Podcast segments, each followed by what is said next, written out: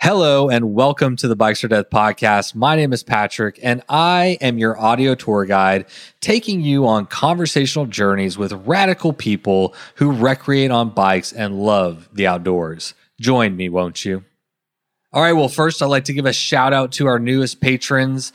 Y'all help keep the lights on, keep gas in the van, and batteries in the recorder. I literally can't do it without y'all and all the other patrons. So this week, let's give a shout out to Jeff Corey, Stephen Young, Robert Crawford, and I got to give a little bit of a special shout out to Robert because he showed up to the recent Bikes or Death Spring Camp Out trip that we went on in the Sam Houston National Forest on uh, the restaurant tour loop that I created. And it was really designed as a way to introduce people to bike packing and the outdoors. Um, and so it was really cool to have a first timer show up and, uh, you know, Robert was a very accomplished cyclist. It was his first time bike packing, and it was really great to have him out there. So thank you, Robert. Congrats on uh, your first bike packing camp out. Forward to seeing you out there and uh, doing a lot more of them, honestly. And also thank you for being a Patreon. We also got to thank Paul Fallon, Tyrell Lewis, and Aaron Huey seriously, thank y'all so much for stepping up. I can't do it without y'all. It is never too late to sign up to be a patron. We've got a lot of new perks coming for patrons. And actually, if you head over to patreon.com forward slash bikes or death, you're going to see some changes that we've made to, let's say, sweeten the pot a little bit, shall we? Hmm? Entice you a little bit?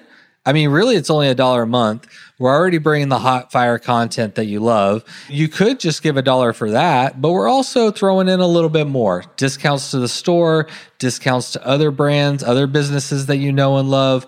Lots of good things. So if you want to head over, check that out.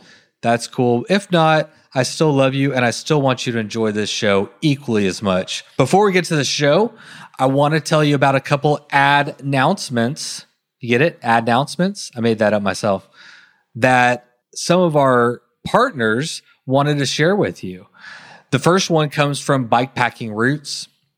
If you consider yourself an adventure cyclist of any type, Bikepacking Roots wants to hear from you in their fourth annual Bikepacking and Adventure Cycling Community Survey. It'll only take like five minutes to complete and you could win one of nearly three dozen prizes, including some pretty sweet Bikes or Death merch, if I may say so myself.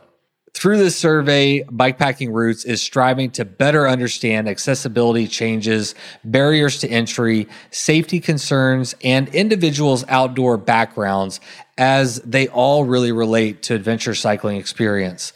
This knowledge is critical in supporting the growth of a more diverse and accessible community. So, if you're a bike packer, a road tour, gravel enthusiast, or just aspiring towards any of these types of bike adventures, your perspective is really valuable. So to complete this survey and let your voice be heard, head over to bikepackingroots.org. You'll find a link to the survey there. And this survey is only available for like a week. So don't dilly dally. Get on over there, fill it out because it is important. It makes a difference and it helps them to represent you and I better. As you know, most of us, unfortunately, have to work. And we all know that riding your bike to work is the best way to start your day. And it's a great way to relieve stress on your way home. But who's going to relieve the stress from your shirt from being sweaty and stinky when you get there? 6 a.m. work shirts have solved your work attire conundrums with a cycling inspired professional dress shirt. Have you ever noticed that cycling jerseys have two materials allowing for sweat wicking and fit?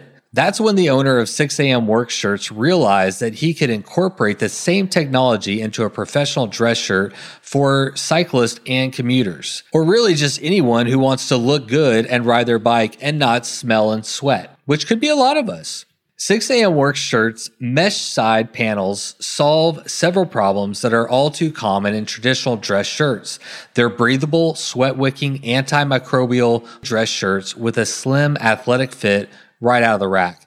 And patrons of this show will receive a code for 20% off these awesome shirts. So to learn more, head over to 6amworkshirts.com or you can find out all the details in the show notes. All right, well, today's episode is a special one to me. It took place with Jared Foster's adventure media class. And this year we went to Caprock Canyon State Park, which is up in the panhandle of Texas. And it was the first time that I had personally visited this park. It is home to the largest bison herd in Texas. And it was the first time that I had seen bison that close.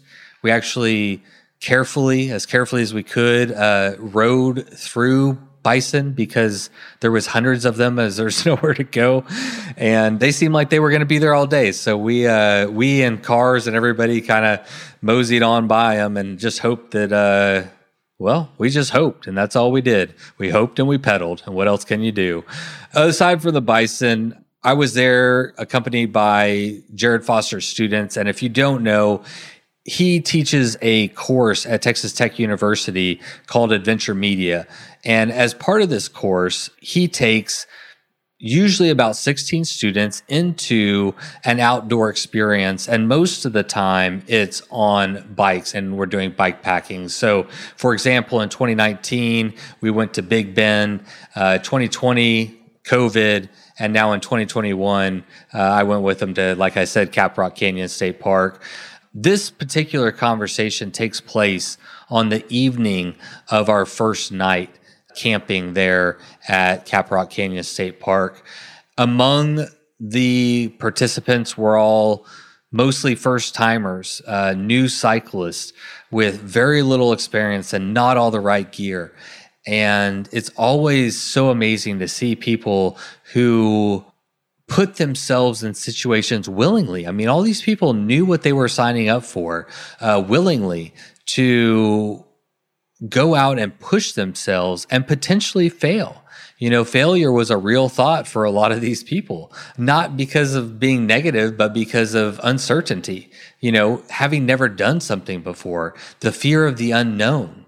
What is it going to be like? Can I do it? Can I ride my bike 30 miles with you know all this gear camera gear and all my sleeping gear my food and did i bring enough food and did i bring enough water and what about my friends and all these things i mean these are all real concerns that a lot of these students felt but this conversation took place after accomplishing day one on this particular rails to trails in Caprock Canyon State Park.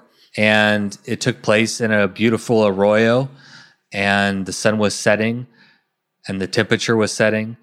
But it was a really great conversation to be able to get perspectives from these new cyclists and these new bike packers, and some of them even new to the outdoors, and hear their experiences and listen to them and learn from them about what they're feeling. So that's part one that we're going to be releasing today. And there's going to be a part two to this podcast forthcoming TBD that's going to follow Tom and Alyssa, who were two of the students on this trip. And I basically follow them throughout their journey. And so we're piecing that one together, and that one's going to be forthcoming. All right, well, that's it. I, as you can tell, I'm excited about this episode. I hope that you enjoy it. And as always, let's have Miles Arbor take it away with the Bikes or Death theme song. Take it away, Miles. You load up your bike, you ride away from home. You could be with your friends or you could be alone. Ride for a day or maybe more. You just love being in the great outdoors. Everything you need is strapped to your bars, including that new pillow you got from Santa Claus. And then you think, oh shit, to yourself. You left that super lightweight tent on the living room shelf bikes.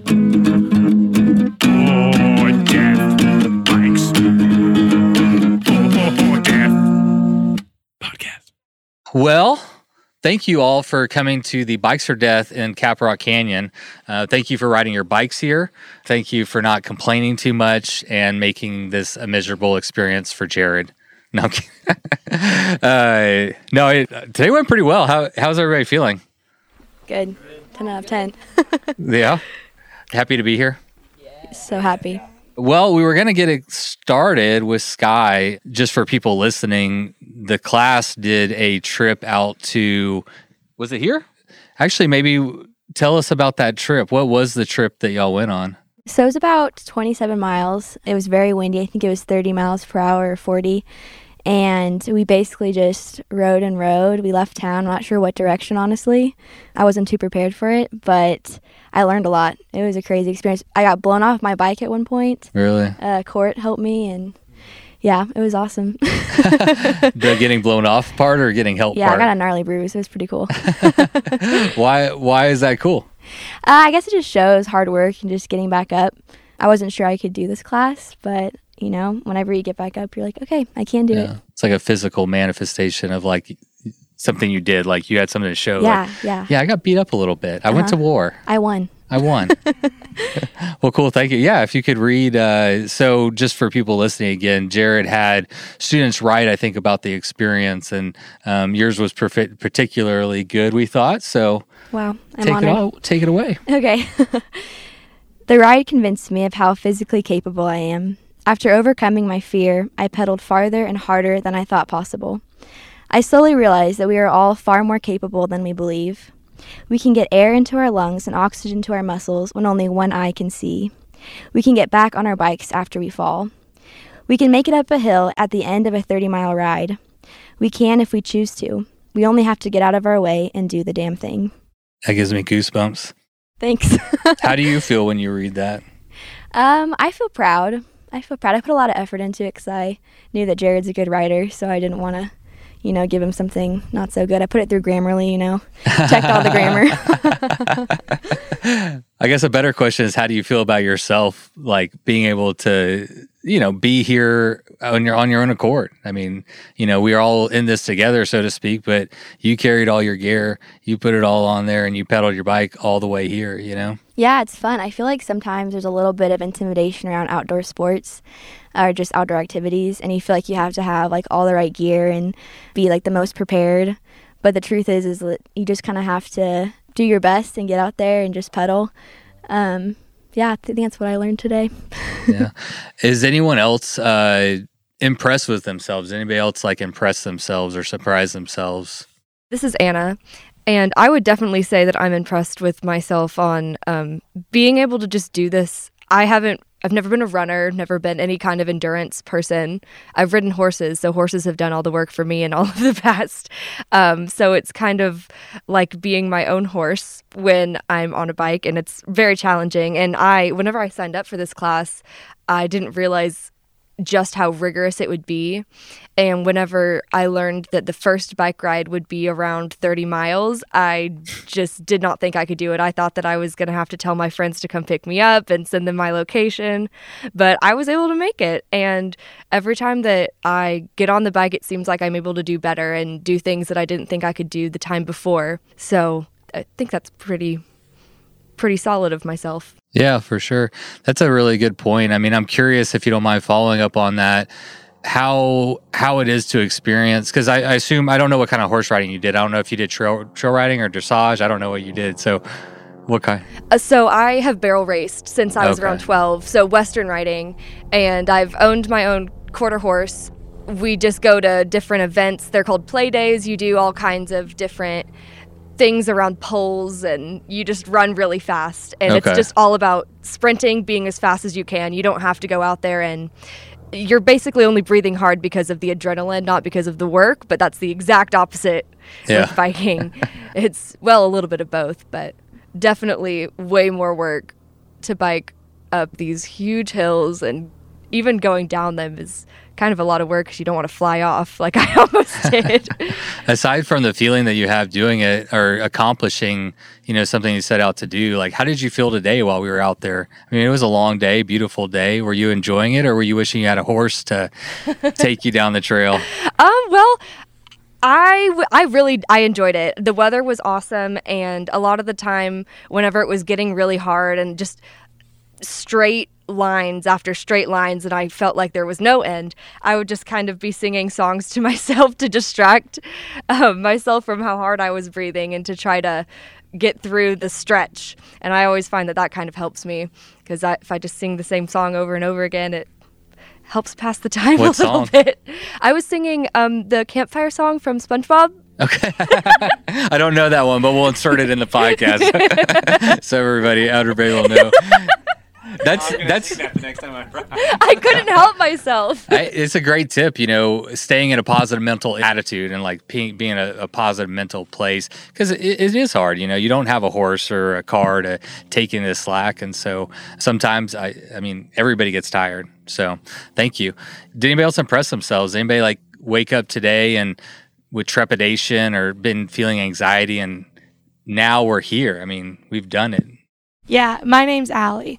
But I woke up this morning and my mom, you know, like sent me the good luck text and have fun. And I replied, I'm terrified. Um, just because, I don't know, this is on paper, it seems like a lot, but also not a lot at the same time. And we've been talking about this trip and prepping for this trip, but you just don't know what you're getting yourself into until you are on the bike and just going.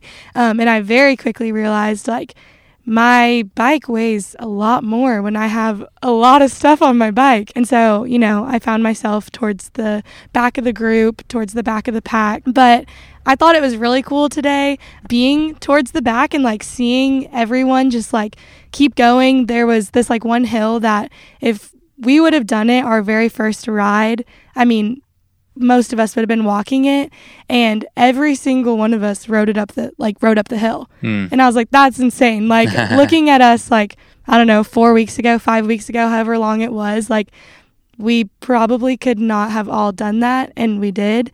Um, so not only was i impressed like with myself and with the endurance that i showed also just like the class and the people and i don't know i think that this group is um, something different and it's clear that we are getting better and better every single time that we get on a bike Do you think that it's physical or mental? Is it is it that you're learning that you're more capable than you thought, or is it that you're getting stronger? Yeah, I mean, I think that it's both, honestly. Um, I think physically we can like feel it in our legs and feel it in our lungs that um, this is getting to be something that. I mean, I don't want to use the word easy because it's definitely still not easy, but something that I guess we're getting more used to and becoming a little more normal. Um, but also just mentally, like seeing this group that was once like strangers on our very first day of class to now like we get to sit around a you know fake campfire with no fire um, and talk about like real life things and actually get to know each other and see um, like how to push each other and encourage each other along the way. Um, but yeah. It's been a neat experience for me um, to to watch all of y'all. I mean, most people go throughout their lives not realizing how capable that they are, and so having I think these opportunities that Jared provides to people at a young age, you know, I mean, uh, who are about to enter the world in a lot of different various ways. And I think having that knowledge that you really are a capable person, that you be put in like hard and challenging situations, and and through your own efforts, you can get to camp. Anybody else uh, impress themselves? Anybody else wake up uh, with a lot of doubt and and kind of surprise themselves by being here? If not, that's okay. Okay, we'll move on. Who's been to Caprock Canyon before? Tom, why don't we, since we haven't got you? So, uh, Tom, if you would just uh, quickly, or not quickly, I don't care. You can take as long as you want. But uh, like, how many times you've been to the park? How familiar you are? I don't even know if you live. You're from this area. Like, Yeah, so I the first time I came out here was on a weekend that we didn't have a ride, and I was looking to get outside, and had the free time to do it, and I had no idea, no information. I just went on their website, paid the money that I knew that I had to pay them so I could park my car and not get it towed. And I found a random trail that looked cool. The first one was actually like Wild Horse Loop. Actually got lost at one point, like completely lost away from the trail.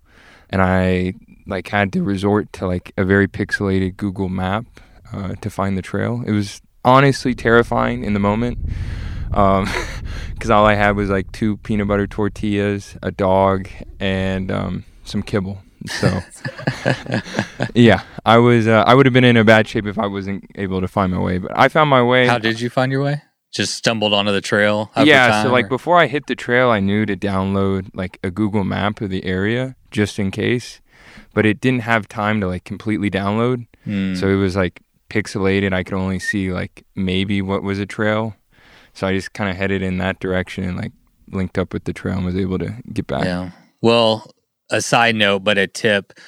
Man, those GPS things, they're wonderful, but they're also wrong. We just went out to Big Bend and I mean, there was a 13 mile stretch on the, that I mapped. We got there, it wasn't even there. You know, that's part of the adventure though, you know, uh, a little bit. And you learn from it, hopefully. And Definitely. I won't be making die. that mistake again, or I'll be bringing a compass at least. so I'm curious how you feel now sitting here, being in this place. What's it like to experience it whenever you ride your bike through the same terrain versus driving a car here and camping and doing it that way? It's really, really, really different. Um, whenever I came the first time, like I knew that the hills that I was driving in my car, I was gonna have to ride. I just didn't know which ones.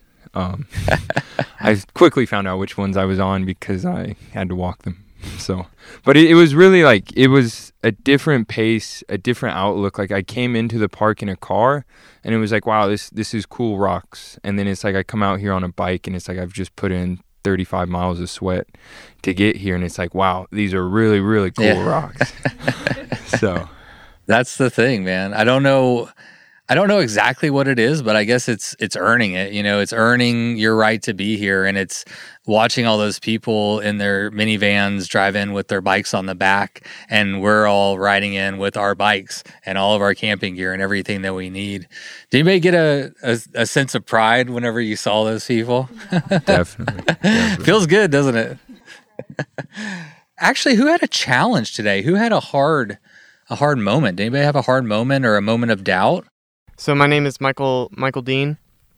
Um, yeah, last night I realized my bike had some thorns in it, and I had neglected to get the required material for an extra tube, and I was super nervous coming out that maybe my tires were gonna pop. And thanks to Professor Foster and everyone here, who has been so such a blessing and has provided for someone who has clearly slacked on prep. It was nice because no one they didn't make me turn around and say no you you didn't come prepared. I mean everyone kind of works together when you're out here. Yeah. It's definitely a, a group effort to get to the campsite as much as it is the individual challenges. It, it's really nice. We're all cheering each other on on our way up. But for sure, that doubt was a challenge. That was I even going to be able to go? Was I gonna? Where else was I going to falter? I mean, if I came ill prepared already, where else was I going to fall along? So I was facing a lot of doubt at the beginning. yeah. But then once I got to talking with people and kind of recognizing the group effort that was involved, I became a lot stronger. What was your experience going into this particular trip with bike packing? Well, I had never bike pack. This was your ever. first one? This first first experience ever. Yeah. Luckily, Dr. Keen gave us a water bag so I could pack my sleeping bag, and getting everything set up was way more challenging than I ever thought it would be. I've packed for a lot of different trips in my life, but making sure to delegate and pack everything in a very consistent order on my bike, not only to put all the weight and distribute the weight across my bike, but also to make sure I had everything I need and that like food could be in arm's reach and then the stuff like camping gear could be packed away until we got here was stuff I really had to consider when packing. So what happened to all the fears and doubts that you had uh, sitting here now? Well, sitting here now, luckily I, I've been blessed and provided for, so I wouldn't neglect making sure you have everything before you go because while I was blessed, if you're out doing this on your own, you might struggle a bit more. Yeah. But um, sitting here now, it's really rewarding being a part of a team, being a part of a group effort. It's kind of out of this world when you think about it.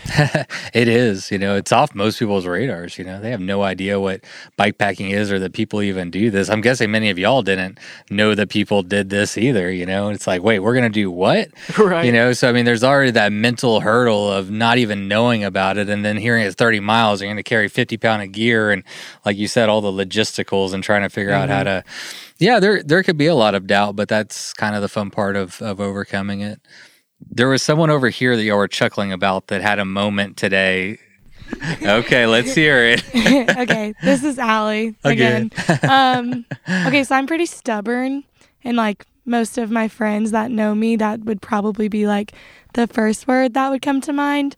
And, you know, when things like don't go my way or when like I let myself down, it really gets to me. So we had just stopped for our very first time. I was feeling good. I was like, I think I had just told Sky, I think I like bike, bike packing. I was like, this is fun. I'm having fun. And then we all started going again. And I was like, ooh, my bike feels really weird. And Justin and Dylan were like, yeah, you're major flat in the back. Oh. Um, so I didn't know how to change a tire. I didn't even have, or like air up my tire. I didn't even have like the sealant thing that I was supposed to have because I thought that it was in my little thing, but it wasn't, my little bag, but it wasn't in there.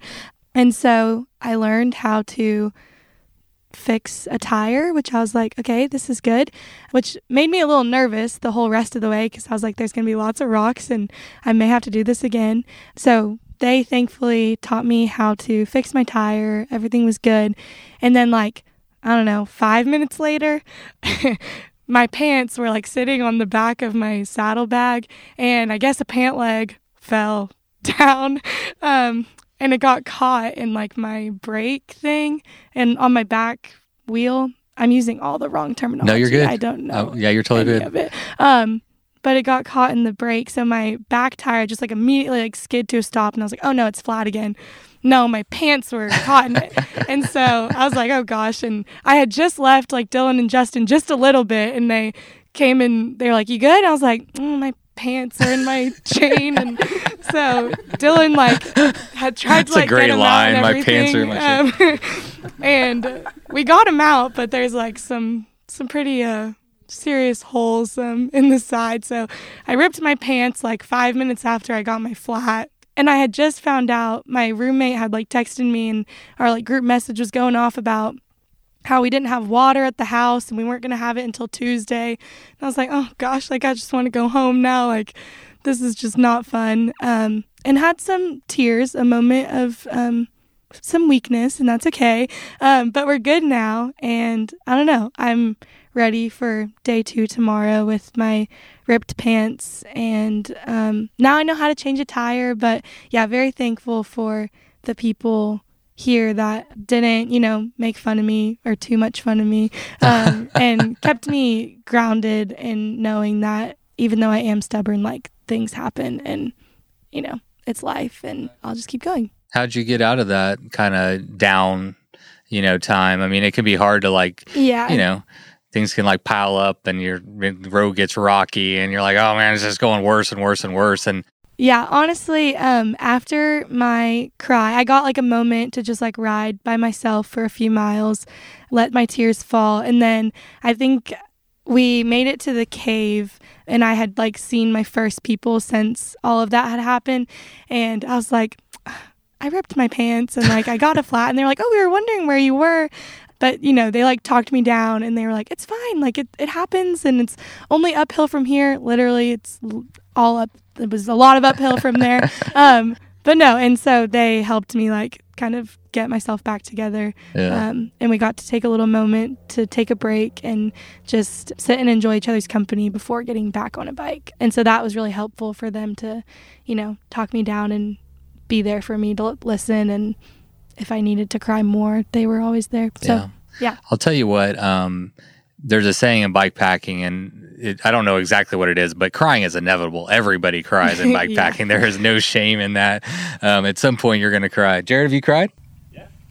I've only cried once, but yeah, mine was on my 500. Yeah, we don't like to talk about it. I got lost in the gully one time. in Bhutan. And I don't think he noticed because he was about you know a quarter a mile ahead of me, and I just kind of just wept as we walked. and because he's a stronger cyclist, so he'd hop on and like ride, and I would like get on my bike, which just and like so I just I was crying over the handlebars. And we get up there, and he's like, "You all right?" I'm like, "I'm good. Let's go." Yeah, any more like accidents, crashes, any any more tears, any more drama? No. Trying to trying to turn bikes for death into a dramatic podcast, but I don't have any more drama, but but I would like to expand on what y'all said. Please, yeah, yeah. Expanding is welcome. Yeah, if if, if, if someone says something that you know, Yeah, so this is Anna again, and both what uh, Michael Dean and and Allie said uh, really like resonated with me because I know that I could not do any of this alone, and especially when I'm sitting there like I talked about earlier, and it just looks like the road will never end, and I just have to keep pedaling and pedaling. A lot of also what keeps me going is seeing other people in front of me, and if they can do it, then I can do it too, and so it's definitely it's like we said earlier, it's an individual effort, but I don't think that individual effort would be possible without the group and without the group being together and being able to see each other and rely on each other's company and physically and just around each other mentally. And yeah. I'll say that I'm glad you brought that up because I meant to comment on that as well. I was a Boy Scout leader previously, and um, and I've had the privilege to go with Jared in 2019 with his class, and now um, here in what are we 2021? I almost said 2020, but that year never happened. When Jared calls me and says, "Hey, do you think you make it?" I'm I'm gonna be here, you know, because getting to watch, we we do some cool stuff when we go and everybody's rugged and tough and all that stuff. But what's really neat is is watching people like come together and be in something together. And I I mean, I, I'm older, you know, and so like I kind of like miss the old days when there wasn't cell phones and people talked more and we supported. I don't I don't know. I'm not I don't know y'all, so I'm not like trying to uh, throw generalizations at y'all, but it is very powerful to watch people go through an experience together and to lift each other up and to support each other. And we really carry each other through, you know. So yeah, you, but it's that spirit of of us as a group, as a team, that we're doing it together. But you're still pedaling your bike. No one got lifted any load off. No one got strapped to another bike or got a tow or anything. I mean, we all we all got here. What? Th- those were options. I could have been towed. I didn't bring my tow strap, but my my daughters get tow straps when we go on bike packing trips. Um, who grew up camping? Is it Sky? Faith. Faith. Sorry, Faith. Who are, are you, Sky? Okay, it's y'all are close. I'm sorry. This is Faith here. You're Hi, good. Faith. We met today, so it's okay. Yeah, thank you, Faith. Uh, so you grew up camping. Just give me like a brief. Again, I keep saying brief. Just tell me a little bit about your experience ba- backpacking and camping. Um, I've actually never backpacked, but I have camped with my family. Um, all growing up, uh, slept in tents, slept outside, slept on a fish dock, um, slept in the boat. We did a lot of fishing and camping growing up, just because we really enjoy the outdoors. And I got brothers that love to play with bugs and go fishing and all kinds of outdoorsy stuff that I guess could be generalized as like like guy stuff, but it's really not. I think it's really fun to camp out, honestly. I think the outdoors are for everybody. Honestly. Yeah. Yeah. That's I'm that's what I'm preaching. Yeah. I'm curious. Uh, well, you answered one of my questions about if you love the outdoors. I mean, because some parents drag their kids camping and they really don't like it, but you you grew to really enjoy it. Yeah, I would say whenever I was probably like 14, 15, it, it got to where it was like, man, like I'm gonna be outdoors camping with without my phone, without my friends, blah blah blah. And it got to where it was annoying, but I couldn't tell you like how excited I was for this trip simply for the fact that like I was gonna turn my phone off and like not have service and not receive emails and not not not be told what I was gonna do for the next 24 hours. I was just gonna do this, you know, like yeah, it was gonna be hard and yeah, it was gonna be tough and whatever, but it was gonna be rewarding. It was gonna be something I put work into instead of like, you know, being behind a freaking Zoom camera one more time. like I'm so sick of that, and Yeah. like I don't know. I think that probably made this that much sweeter. Yeah, excellent point. I mean, being able to disconnect from everything is is such a relief because we're inundated all the time. Bosses, teachers, parents, news, everything. You know, we're always like inundated. Although we haven't camped yet, you bike packed all the way to camp. I'm curious about your experience and how does bike packing compare to, to camping? You know, how do, how does it compare to like ride here and be in this space versus Well, driving your car? I feel like whenever you're just camping and you know you're not carrying all your stuff on a bike pack or on a bike and packing it um, tightly, you're you're looking forward to the sleep out more or like looking forward to like the next day or whatever your activity kind of surrounding the sleeping is. But to like whenever you're just carrying all your stuff, like I was telling people today, like, I'm gonna sleep so hard tonight, and it's not gonna matter like what crawls on my face or what's around me or what makes noise, because I'm gonna sleep hard because I worked hard today and I carried all of it, and then I'm gonna pick it up and go again tomorrow. So, Yeah, we I don't do that to our bodies very often, do we? right, I think we used to use them back in the day, and now we have all the luxuries, and so we really don't give ourselves the opportunity to push ourselves and really kind of find out what our limits are and what we're capable of doing. yeah, people are a lot more capable of what they think they are. Yeah, I think so. I think you're probably, hopefully, proving it to yourselves a little bit. Sorry, your name? Uh, Jacob. Jacob. So I'm curious the same thing about your backpacking or camping history a little bit. So I grew up as a Cub Scout, and then uh, I, I became a Boy Scout, and now I'm an Eagle Scout now. So I've had a bunch of experience. I have the uh, camping badge, which requires 60 hours of, um, I think it's 60 hours of camping, and then 22 camping days in total. So I've I've had a lot of experience uh, going camping, but I've n- I've never done anything like bikepacking before, and it's it's a whole new world. We did a lot of like week long trips up into the mountains and backcountry. Did you get some good backpacking and backcountry experience? Yeah, I, I've I've done that before, and that uh, just a, like I said, a different world compared to this. Yeah. What about cycling? Yeah. What's your experience with cycling coming into this class? I used to cycle a lot on campus when I was um, on my in my first year, but um, after that I just sort of dropped off and I sort of lost a lot of experience coming to biking, and so this was my first big biking thing in a really long time.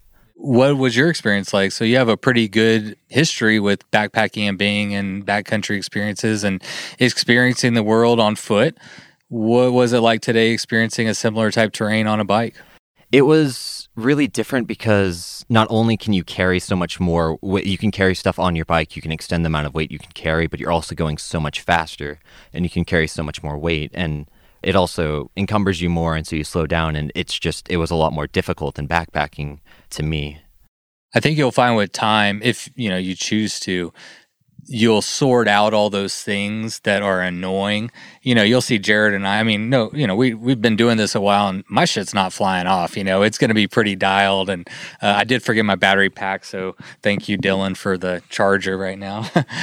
Can I ask Maddie a question? Or so I don't know how well all of them know you. I guess decently well, but you went on the uh, 2019 trip that I was on, the first one I went on, and I mean, I know you'll remember the night. It was Choro Vista, um, night three, I think, at Big Bend. And it was the most magnificent sunset I'd ever seen to this day. I mean, it just blew my mind. And I think a lot of people had really moving experiences, but you in particular had a really moving experience, I felt like. And you actually like made some like pretty um, remarkable statements. Like I remember you're like, I'm I'm changing my life. Like this is like what I want to do, or something like you you're like, I want to find a way to incorporate this in my life. And talking today, I found out that you have kind of like pursued that a little bit more. And then you're kind of like going in that direction. And I'm just wondering, like, what was it do you know that kind of shifted your your perspective or, or what what changed you know? You know going through life i mean it doesn't matter how young you are you have people that that are trying to shape you in a certain way. You have people that are watching closely over the decisions that you make and you start to you start to believe what they say and you start to think well you know maybe i am limited to only doing certain things within my life and you talked about that night and I came to a realization that I pushed myself far enough to get to this point. And I remember watching adventure media videos and thinking to myself, that's not practical for me. Like like you know, there's people out there that do this, but I'm not going to be one of those. So, you know, that night it was just extremely moving and it was emotional. And after that trip, you know, I realized, you know, if I'm capable of this, then there's not really anything keeping me from pursuing my dreams, you know. I wanted to become a filmmaker and it's set to be like maybe a slightly impractical job, or at least in my life it was. And so it's always like, well, how are you going to make money? This isn't stable.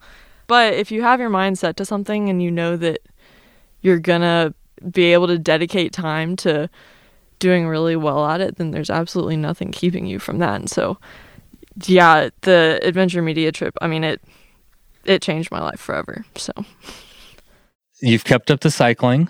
Yeah. Have you tried. And you've done some. You've continued to do some bike packing trips. Oh yeah, Yeah. How many have you been on? Do you know? bike packing trips. Yeah. So I guess in I I did Adventure Media in 2020, the year that didn't exist. Yeah. And after that trip was canceled, me and a group of people decided, well, why don't we just go anyways? So we did. How many days was it? Four. It was four days, which was li- a little bit limited to what we would have done, but it was really a cool moment because I was like, well, I did this without my professor. I didn't need his guidance. Yeah. So, uh, so I did that. Um, How would you have felt as we were talking about, you know, the first time we had a, a big group, a, a team, you know, that was all out there together? Do you think you would have been able to have that same level of confidence going without a professor for the first time? Or do you think that that was like a helpful stepping stone? that was a huge stepping stone. Yeah. You can have a group of people that you go with, but maybe in a way, having a professor is like, it's like your teacher. Like you're getting a grade from this person. so maybe that's a little bit of a helpful push. You know, you always want to impress your teacher. So Yeah. Yeah. I, w- I don't know. Never had a teacher.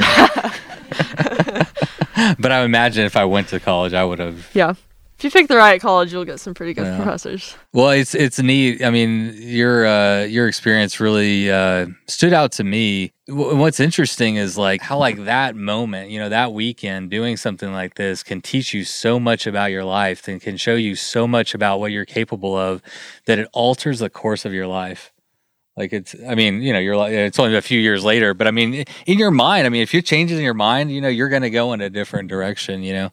I oftentimes wonder like what it is about just riding your bike across a place when you could just drive and go to the same campsite and see the same uh, sunset, but it's not going to change your life. You're not going to sit there in tears and cry and weep over the beauty that's there because you just drove your car there. Yeah. I mean, biking also kind of like forces you to sit with your thoughts Mhm. for a pretty good amount of time. And it's so easy to not do that in today's world with such a fast moving pace. And like, you can pretty much spend 24 hours a day, 24 hours a day, 12 hours a day with a screen in your face. And you can't do that when you're biking. And nowadays it's like your work too. So it's, I mean, there's just no way to, no Yeah. way to get away from it. hmm I'm curious who has thoughts on this class and uh, and maybe Jared Foster.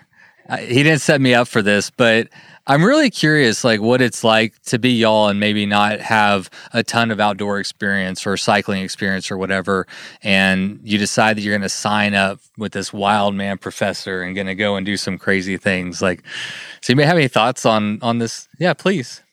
All right, my name is Jocelyn, and um, I applied to be in this class. You know, you have to have an interview and all that. Honestly, didn't think I was going to um, get into it just because, you know, I had no biking experience and no camera experience. So, but I'm here now, and Why why did you um, want to sign up then? So I have to take an honors seminar, and I looked at all of the ones, and this was the only one that was not in a classroom. Okay. And last semester, I didn't really get out much, and so I was like, you know, this semester I want to go outside, like, because I love the outdoors. I just didn't do it, and so yeah, and so this one just really stuck out. I watched videos from previous years, and I was like, that's so cool. Um, because I never really knew people like just went out and biked for fun like that.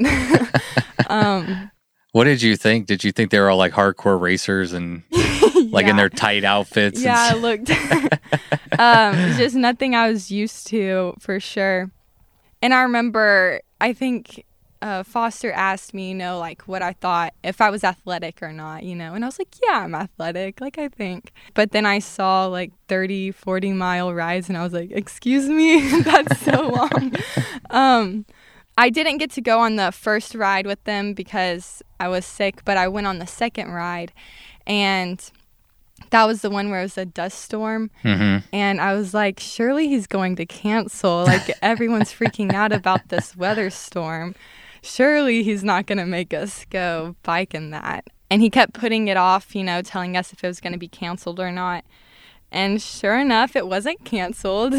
um, So we woke up early and went out there, and it was really rough. It was the first time for me to bike, and it was extreme weather, long distance. I was in the back the whole time, but it was really cool. I impressed myself, like many of y'all were saying earlier, that I've actually finished, and you know, it's a cool story to tell. Um, to family and friends. Especially friends. those pictures to help tell yeah, the story. I, You're and like, you have I pictures wrote to back it up. So I um, got to you know take pictures, and it was really awesome.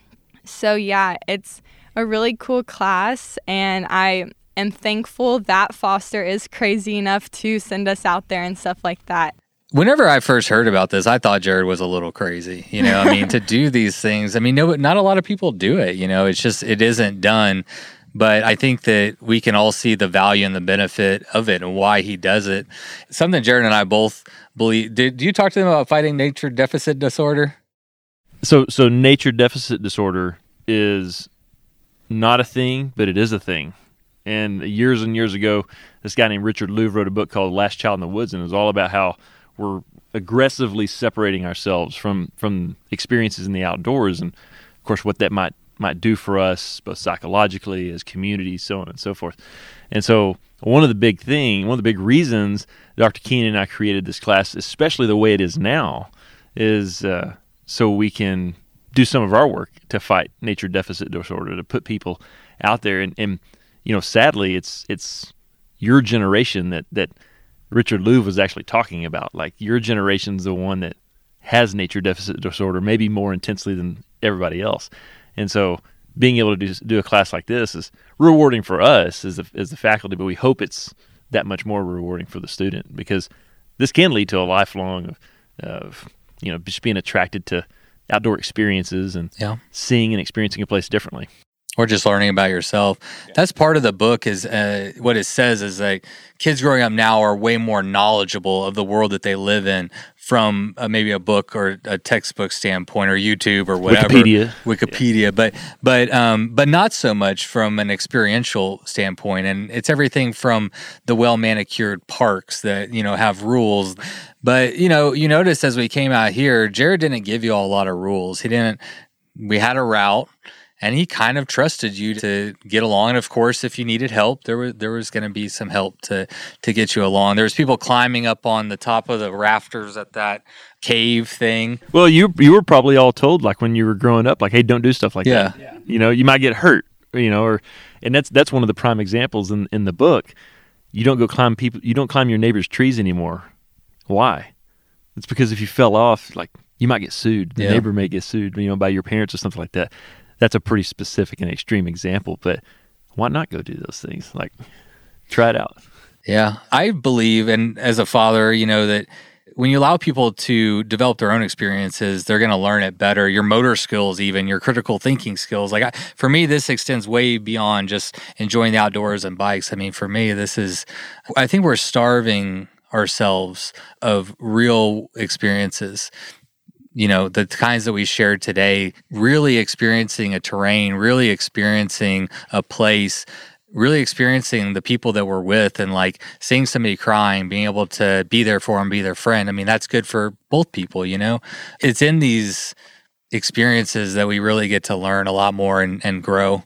So, uh, The Shallows is a book um, by Nicholas Carr, um, who's a he's a pop science author, and in, in that book he talks about how um, the the quote that creates the title is something. This is a Justin Keenan paraphrase, uh, but it's something along the lines of, "I used to be able to dive deep into the depths of a book and explore its worlds and its depths, and now I fight to stay in the shallows of social media." And so, like, it was this idea that just constant inundating, and this is even true for us even more now, right? Like we have like Zoom classes and all of this. Um, and this book was written a few years ago. His concept is spot on that we've given ourselves so much digital input all the time that it makes us really hesitant or it makes it almost impossible even to like really deeply engage with things with places with people right that we're we're more willing to just kind of retract and kind of exist in this shallow like i'm just going to keep on refreshing my twitter feed and see what comes up next instead of really pushing into a book faith and i earlier who i think it was faith or watch said- the youtube channels about Caprock Canyon yeah yeah or- yeah you know, you can really and that's a scare with like virtual reality is people are going to go and like People are going to go and like record virtually, you know, an area, and then you can sit at home and like watch, you know, someone else take the hike for you. know, Yeah, yeah, absolutely. So, uh, so I brought my son along. Um, so I have an injured foot, so I can't ride this year, and so I'm trying to find a way to at least give the class something that might be an interesting story. So this is Jackson, and he's 11, and uh, he's never camped before. Uh, and so, despite me spending a lot of time away from my family for any number of different camping trips, he has not tagged along before. So I brought him along. So earlier, somebody was asking him what he likes to do for fun, and he said, "Well, I you know I read and I, I play basketball and that kind of thing." And somebody, I, was it Faith? I don't want to pin this on you if it was not your quote, but somebody said, "I wish I enjoyed to." like reading in that way right was it maddie i don't know you know like um and so like and uh i i joked that i wish i was just fully literate and so like but you know to some extent it's really true right now that we have to fight so much for depth because it's so easy to find the shallow thing, to find the YouTube video, or to find the, little course video that you need to watch anyway, instead of like deeply engaging. And I think the one of the benefits of Jared and I designing the class in the way we did around these mini trips, and then in, in a normal non-COVID year, some kind of larger trip, is that it it forces students to turn off their phone, and it forces them to have some depth. You know, like even our interview questions that we ask you. not just students. yeah even us. I i whenever when we hit the gate i texted my wife we made it and i put my phone in airplane mode. You know like i don't want to know anything else right? And you know even our questions that we ask you all in the interview are intended to draw out some depth from you right? Like we could just have a google form for have you camped before? Yes or no? And do you know how to ride a bike? Yes or no? And if you don't, are you willing to learn? Yes, you know, like that kind of thing. And to some extent, there is a form actually they fill out where they click those. But the reason why we have an interview is, hey, like we want to see what you're really about, and are you gonna like, are you gonna really engage with this? Is this something that we can draw you out a little bit of a normal college experience and give you a chance to like really deeply think about yourself and the place and the people? It's it's such a such a unique opportunity. I think we're really lucky that we had a supportive administration that trusted us to let people climb on top of caves and ride mountain bikes down dangerous things that when we pitched it I was I'm the pessimist in our relationship, and so I was sure that they were going to go, oh God, no, that's a that's an insurance liability waiting to happen, and so we did it, and they've been supportive all along for five years, and it's it's been really awesome. So.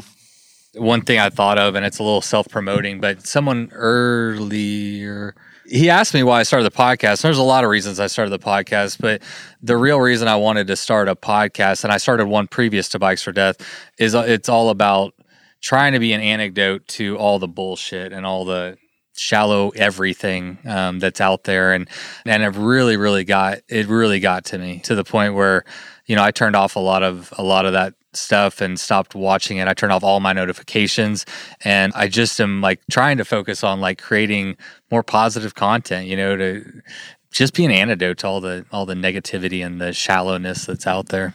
Sorry, we're getting a little sermony here. Life coach section. Life coach. Bikes Bikes or Death life coach. Who is scared about tomorrow? Anybody worried? You did today. What is uh I'm worried that it's going to be really windy and going back uphill, especially that section from the Allsums back towards the tunnel. I, that I'm afraid that that's going to be really difficult. Yeah. And what if it is? Uh, just going to have to get through it. There you go. Do you want to? Did you want to comment as well? Sure. Why not? so I, I think you summed that up pretty well. but um, I'm definitely scared. Mostly the hills. Hills are quite a challenge for me, and we experienced some of those today. But we're going to be experiencing the harder part of them tomorrow because they're all more uphill than they are downhill. So that's going to be really fun. Definitely looking forward to that. And looking forward to trying my best to get up a hill and then pushing it up as far as I have to. But it's definitely going to be a lot harder, in my opinion. And same with what you said about the windiness. So not only is it an added challenge that it's slightly harder tomorrow than it was today, but extra challenge is the wind. So it'll just be exactly what we've been talking about this whole entire time, seeing if we can, if trying to figure out what we're made of and seeing that we are capable of more than we think we are. Because looking at that right now, I couldn't say that I could do it, but I know that I'll be able to because I've done today and because I've done all the other times that I didn't think I would be able to. So, in my experience, you'll wake up tomorrow, you'll be a little stiff, and you'll get on your bike and it won't feel too great. But within about 10 to 15 minutes, your body will be like, "Oh, okay, we're doing this again," and it'll kind of get with the program. And and yeah, tomorrow will be more challenging. I don't think there's anything any doubt about it. But you know, the elevation's not too steep, and uh, whenever it's a slow, sloggy day, I take those opportunities to just slow down. Don't put pressure on myself to go faster than I need to, and take that opportunity to enjoy the scenery more. I love going slow. I don't. I don't really care to go fast that much. I I, I enjoy being out here, and I'm not in a hurry to get away from it. So I don't. I try not to go too fast. Do you remember the end of your quote? What was it? You just have to get out of your own way and do the damn thing. That's perfect. I can't think of a better. I mean, that kind of summarizes the whole thing, and that's. Um, I think that's why it struck a chord when we read it. Is you really do have to get out of your way. You have to get out of those mental roadblocks that you put up, and and realize that you are more capable and you can you can do this kind of stuff. And it's not your fault that you don't know that because you haven't had the opportunity to show yourself. But there's your opportunity. So I think that's all I have. I appreciate everybody's chat. Did anybody else have anything else that was outstanding? I had one thing. Please, feel free. So, whenever we were interviewing for the class and we all got in, we had a little Zoom session, get to know you. And I think uh, Jared asked us what our favorite book was. And I went first, and he did not like my choice. And I said, okay. what was it? the The Great Gatsby. Oh, okay. okay. Yeah. I, I personally don't like that book. Yes, Yeah. yes, yes. judging you for it. But but to be fair, You only liked it because you had to read it in high school. no, no, no. I, I I love that book. But to be fair, when you said your favorite, I didn't like it either. So I was like, okay, we're even now. All right, what's your favorite? Uh, did I say animal farm? Yeah. Yeah. Yeah. Animal farm. Yeah. So I wasn't sure how this was gonna go. Um, we didn't have a lot in common, I guess. Our books didn't match up. Um, but when I started the class, I think what really struck me was just how much respect I had for Jared and for Justin. This was probably a difficult thing to start, to get approved, and just to spend the time with a bunch of 20 year olds who are weird and different, and to leave their families to take us on trips and to teach us new things. Um, I think that is really amazing and shows a lot of character. And even for all the people that are in this class who could be at bars or could be doing anything, um, and they've chosen to give up Saturdays to develop their character and to hopefully gain a little grit in Yeah. your teeth and in your character. and when we were, interviewing, I think Jared Justin asked me like why I wanted to take the class. And I love the outdoors and I love cameras. I'm learning to love cameras. But what I really love is human relationships and seeing how people interact with each other. And I think when you're in the outdoors, you your barriers go down and you are not able to be fake at all. Like you you're tired, your muscles are completely depleted and sometimes you don't always have enough water and you have to lean on each other. And I think that throughout all these weeks that we've been biking together, I've just seen so many amazing character qualities in everybody and seen a lot of growth. And I can look at each person and name something I love about them. Oh. And I just really like that about this class. It's a beautiful thing. What would be, a, if you don't mind, one more follow up? What What would you say to anybody who's listening that maybe has never gone on a bike packing trip and is is scared and timid and maybe doesn't have a great support system like this? Do you have any advice? Yeah, I would say don't let inexperience stop you because the truth is, Jared started somewhere where he didn't know anything. None of us were born with this knowledge. None of us knew how to do any of the things that we were good at. And you don't know if you're good at it until you try. And the worst thing that can happen, in my opinion, is you get to, you know, 60, 70, you can't bike pack, and you say, I wish when I was 20 I had taken that bike packing class. Yeah. So I just say, get out of your way and do the damn thing. And if if it was a Bikes or Death podcast, we'd say get out of your way and go ride your damn bike. Oh, perfect. Man, y'all are y'all are great. Thank you all so much for the chat. That's it. We're done. Yeah. Sweet. Good job, guys. All right. Well, that episode was a little bit different than, well, anyone I've ever done before. That was the first time I'd ever kind of led a campfire style discussion in a large group of people. So, to be honest with you, I went into it with a lot of nerves and probably not as prepared as I would have liked to have been. But I think that what we got out of that was pretty cool. And it definitely, there were some times when I was there personally where I was, I was moved, you know, by the feelings and the experiences that these students were were having and sharing and their and their vulnerability to do that and and their vulnerability to put themselves out there put themselves outside of their comfort zone to push themselves and to ask the question can I do it? and then step up to the plate and fucking do it. I mean I just love this shit. So um, I hope you did too. Hey listen I don't have a lot of time. It is 10 o'clock at night I am leaving tomorrow on a five day Bikes or Death podcasting trip. Van or Death is going on the road finally. So I have to get this podcast recorded, edited. I've got to get it up on the website and the social medias and all this stuff. Uh, so it's ready to go for tomorrow because I haven't packed shit and I'm going to be gone for five days and interviewing four guests. It's going to be crazy. I literally started like planning logistics. I got all the guests lined up, all the dates lined up like a few weeks ago, but didn't really nail down any of the particulars until I think about yesterday. But regardless of that, I am beyond excited to get Bikes or Death on the road. Uh, this is a journey that started almost from the very beginning, which was to get a van that will allow me to travel around the country and snag interviews in person. I just don't think there's a substitute for in-person interviews.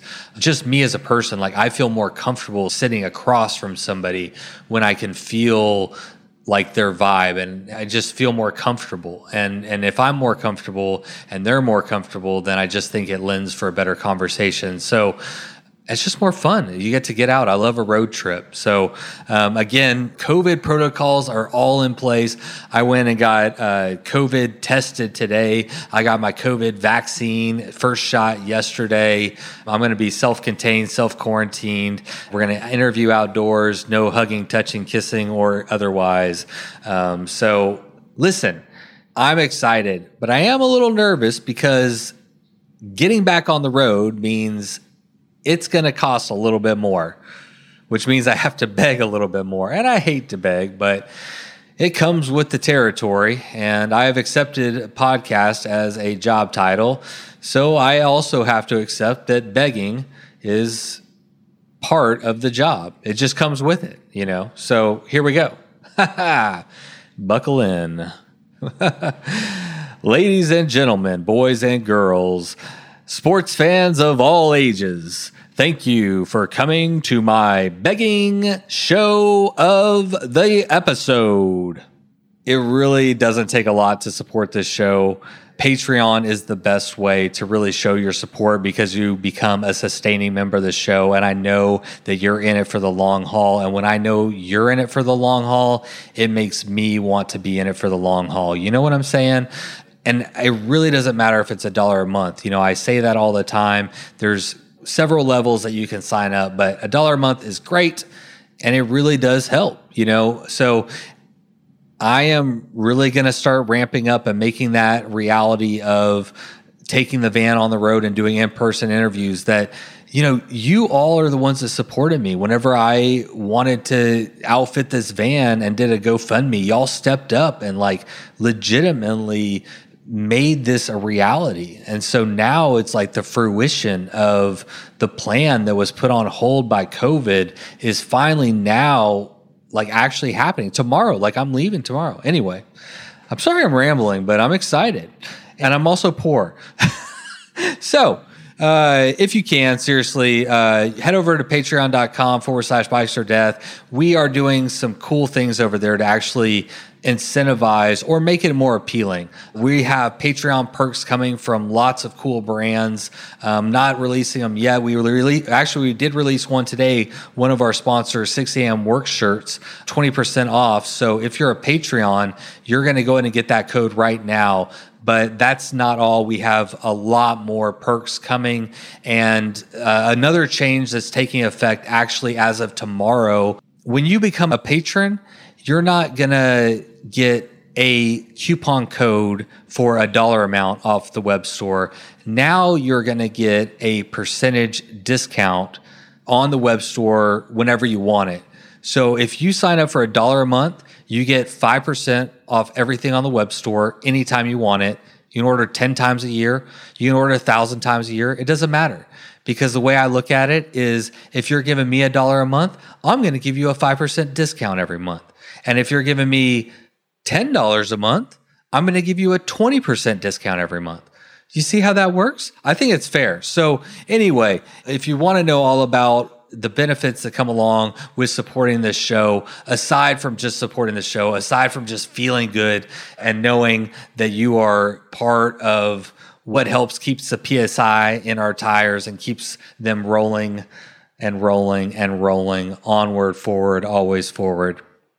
Okay, that's it for me. Thank you all for being here. I've got a lot to do to get on the road, um, so I'm going to get to it.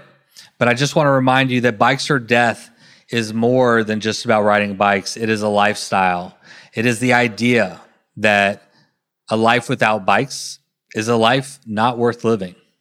So, with that, go ride your damn bike.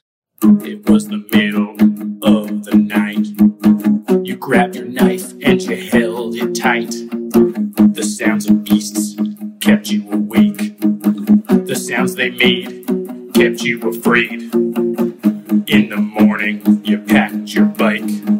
Memories forgotten from the previous night. You rode faster than ever before. Was it your imagination or merely folklore?